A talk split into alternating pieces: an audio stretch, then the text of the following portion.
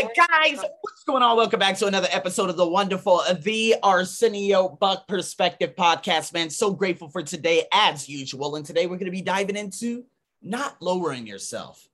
I just got off a pre-podcast call with Cassandra. Lori just several days earlier. There are going to be two podcast interviewees who are going to be coming on to my podcast. You know, these people align with me and I don't know how, but I like to look at it as serendipity. See, back then, seven years ago, I would lower myself to the people who I was around.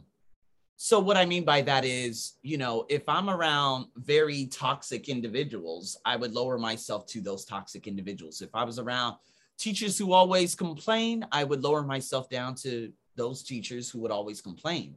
The students who were very narrow-minded, the students who were ignorant, the students who were complaining, the students who were two-faced. That's what my niche was back in twenty fifteen and twenty seventeen, until I realized, you know what, I demand myself better. I demand myself more. I deserve better. And so what happens is people who are high performers, in which I actually have become, strivers, achievers, whatever you want to call them, I spend a significant t- an amount of time improving myself. You know, how I feel, contribute, lead, grow, care, and the growth, the overall growth of myself. You know, it's early in the morning. I have a call coming up at six thirty and I just felt like, what is a greater way of spending the uh, fifteen minutes doing a podcast for the next day, you know, uh, you know, with today's podcast. And I said, you know what, let me do this because I feel like it is a significant calling that I need to do. And I feel like after watching that Manifest Uh, Netflix series, I feel like there is a lot of callings that I have, but I just ignored them with laziness and with things that I just do on a routine basis. So people who are like that and achieve that and want more of that, they are around the same individuals, such as what I was telling you about the gym and being around people who had just really low energy or stuff like that. But me, on the other hand, I demand more. But if you are around people who are like that, like back in twenty fifteen and twenty seventeen, they ultimately just pull you down. They would always say, why can't you just be happy with what you have? Why do you dream so big? Why do you think everything's so good? Why do you try so hard? You know, and people will pull you down about who you are and set lower standards for you and lower everything in general. Now, I understand that some things probably do ring true in terms of you always this, and this, and this. And I understand there is a lot of overwhelm out there and people just don't know what they have right now. And they're not experiencing that true fulfillment right now in comparison with, you know, going and always demanding more of yourself. So that may be true for a lot of people. You need to learn to relax. However, most strivers, they have positive intent for why they want to grow. They want to succeed so they can give back, kind of like me. They want to have those positive relationships along with the high performance, you know? And before you go out into today's world to crush those goals, to demand more of yourself, here are a couple of pointers. First, do not lower your belief, okay, in yourself just because others around you don't believe. People will never get to know you really well. They'll never see the dream you have because they have their own path, right? Their own purpose, their own philosophy. It's going to be different from yours. Now, they're probably not going to believe in you. And for you to buy freedom for you and your family to do great, it's all about the math. There's a reason why there's a lot, most people are average. And the truth is only ten to fifteen percent of the world probably engages in personal development. I don't even believe that. I believe it's far less. I believe it's just one percent. And listen, like, look, I got it. You don't have to change anyone. Some people are okay with those limited beliefs. And they're going to say, who do you think you are? You can't have that. You can't be like that. They said the same thing. That horrible, what is it? That horrible Dutchman that I used to speak to. Uh, back in twenty fifteen, twenty sixteen, until I just I literally just X'd him out and he started antagonizing me at work. And you know, started trying to like press my buttons. And I went up to the head teacher and said, you better get his motherfucking ass out of my face. If he does anything, I'm going to blow up. You need to get him out of my face. And luckily a week later he ended up, you know, cutting out. But this is the same guy that said, oh, you're never going to be able to make that amount. Maybe you should go to another school or do this or do that. See, that's someone else's limiting beliefs for me, because he obviously doesn't see it for himself. A neighborhood drunk, a potential pedophile, potential sex offender. They're not going to have the vision for themselves. He's not going to have the vision for themselves. So most people aren't going to get it. And ultimately, they're going to try to make you doubt your own self, who you are, your worth, what you're capable of, just because they don't get it. So what I'm trying to tell you is, don't lower your standards. That's the next one. You're never satisfied. Outwork and work harder. Privileged to be the hardest worker in the room. All these things, they're going to judge you for creating excellence in your life.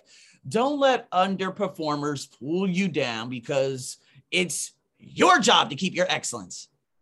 People who are attracted to personal development are just attracted to excellence. You're here for a reason. Excellent parents, athletes, leaders, caregivers, teachers, mentors, you name it. They, these people care about the disciplines they do. They strive for that mastery.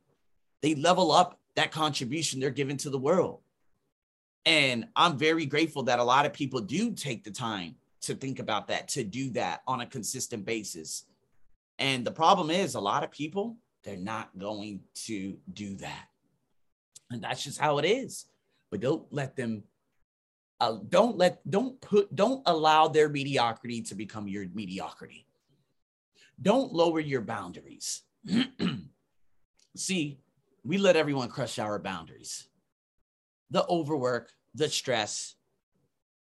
And when you're excellent, when you're a high performer, people are going to just want to load up your plate. It's kind of like the students in my life at, you know, out here in Thailand. I'm like, okay, listen, because I'm excellent at this, you're not, I'm, mm-mm, here are my boundaries. Do not give me any more classes in the evening. I'm sorry. I'm no longer free. I'm no longer available. That's just, I'm, I'm sorry. You just, you didn't book me out in advance. I'm not going to sit around and wait. I am thirty-three years old, soon to be thirty-four in the next thirty days, twenty-five days to be precise. I'm not going to sit and wait for you to give me an extra amount of money that does not serve an overall purpose. So I need to be able to, again, I need to be able to dedicate my life, dedicate my life to my own success rather than other, other than, you know, other people's success, you know? And so sometimes I'm burning out. This past Sunday, I told you, six a.m. to eleven a.m., unacceptable. I'm like, no, what the hell am I doing? I can't continue doing this. Maybe I'm running out. And I'm like, man. And then I told myself, those thoughts came and said, man, I don't want any more students. I don't want any more students. And then it got really quiet very quickly. And I'm like, no, no, no, I need more students. I need more students. You see what I mean? There's uh, uh, this and that. And all it comes down to is that balance. Right after this, I have two classes of students. And then at eight thirty, I'm going to go downstairs. I'm going to work out. I'm going to get me some food, and I'm going to get me another coffee, and I'm going to have an S O P, and then I have a lot of free time to bang out a lot of things about me, getting things done on my half, because I got, I, I'm reliving it. I told you over the last couple of podcasts that I said, I'm not really doing personal development much anymore. When was the last time I did a podcast before six thirty a.m.? This had to be about a month, two months ago. That's when I was writing very high, and that's when I was vibrating on a mass frequency. But over the last, let's say twenty days, it wasn't happening. But now I got my mojo back, waking up, having that excitement, speaking to Cassandra, speaking to Lori last, you know, four, you know, four days ago. And now I'm like, okay, all right, Arsenio, that purpose, that calling, here it is. It's fr- here it is. It's front and center. When it's time to work, focusing on a project, videos, podcasts like me, I need to set that boundary. And I allow notifications to erode my boundaries. And that's why I turned off all my notifications yesterday. I'm just like, man, I'm good. I, I don't want no notifications. I am good.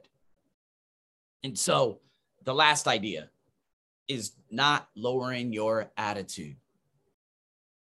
I used to work at a place, a sedation dental center. Uh, I spoke to them five years ago. They picked me up from the airport when I had food poisoning, when I traveled back home. I don't speak to them anymore because they were MAGA supporters. You could be a Republican, you could be anyone, but you can't represent a symbol of hate, right? And so I stopped speaking to them, his wife and everything, which is totally fine. But I used to work with, you know, for them, and I used to work for him. These are the biggest dickheads in the world. Can't believe I even met him like seven years later. But they ended up, you know, speaking to me. And back in two thousand ten, they vibrated on a much higher frequency. But then when they stopped giving me work, I'm like, okay, well, fuck you guys. I'm gonna go get work somewhere else. That place I got work at, those people were fucking miserable. Absolutely miserable. There was a horrible, toxic person by the name of Nancy. I mean, she was by far the most judgmental, horrible individual. She was just nasty. Unfortunately, she died in a car crash in twenty thirteen. And I'm just like, wow, all that energy, all that that you were putting out there and just being so judgy, they could just kept up and just crept back up, you know, on her. A lot of people didn't understand that, but, you know, and a lot of people still wouldn't understand that. But that attitude that she hung on to was for years. She would judge and talk about everyone and demand and just speak down on people, even the patients. And where did that get her? Into a grave. Don't lower your attitude. Don't lie. Don't cheat. Don't steal. It can make you pessimistic. You know, give you a bad attitude. Become a jealous person, a vindictive person, an angry person. And if you carry that for a long time, things do happen.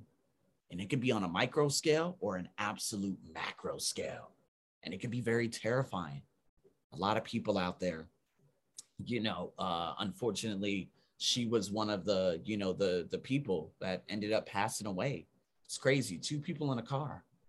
Her brother unscathed, not a mark on him. Her dead.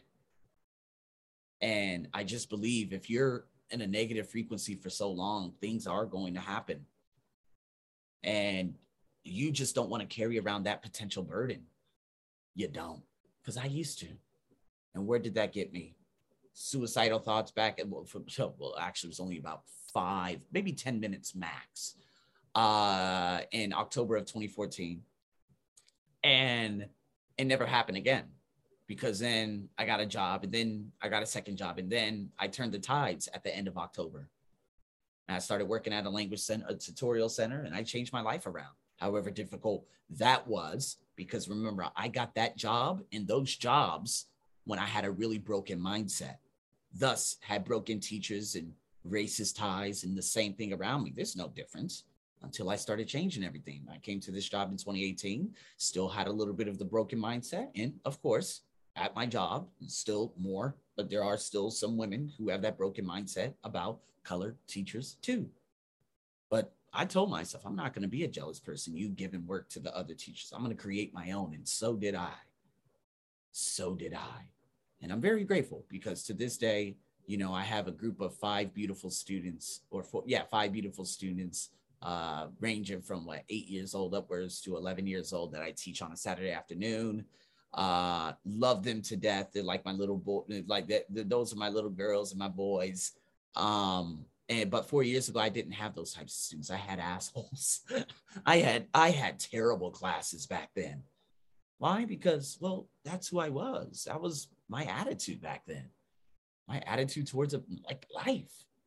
You got to check yourself. What is your attitude right now? What is that energy you're putting out into the world right now? I was just talking very briefly about consciousness with Cassandra. And again, you're going to be hearing that full podcast coming up maybe late May, June, whenever she actually comes on. And the great part about this podcast and the great part about her and everything is the fact that, you know, when I was talking about consciousness, I was like, well, yeah, you know, there are different frequencies. And you probably had a frequency from back in the day where money wasn't enough, or, you know, a f- frequency of anger and this and that. Then you finally faced it, and then you unlocked another version of that. And she was talking about her money. It, no, I want to say money issues, but, you know, very long time ago, she didn't have a lot of money. And then when she started making a lot of money, it made her feel uncomfortable. And I'm like, that's what I'm experiencing right now. You know, when the money I just made last month, and then next, you know, what happened in the first ten days of this month, I'm just like, holy fuck, Jesus, I can't believe it. And it's still so surreal.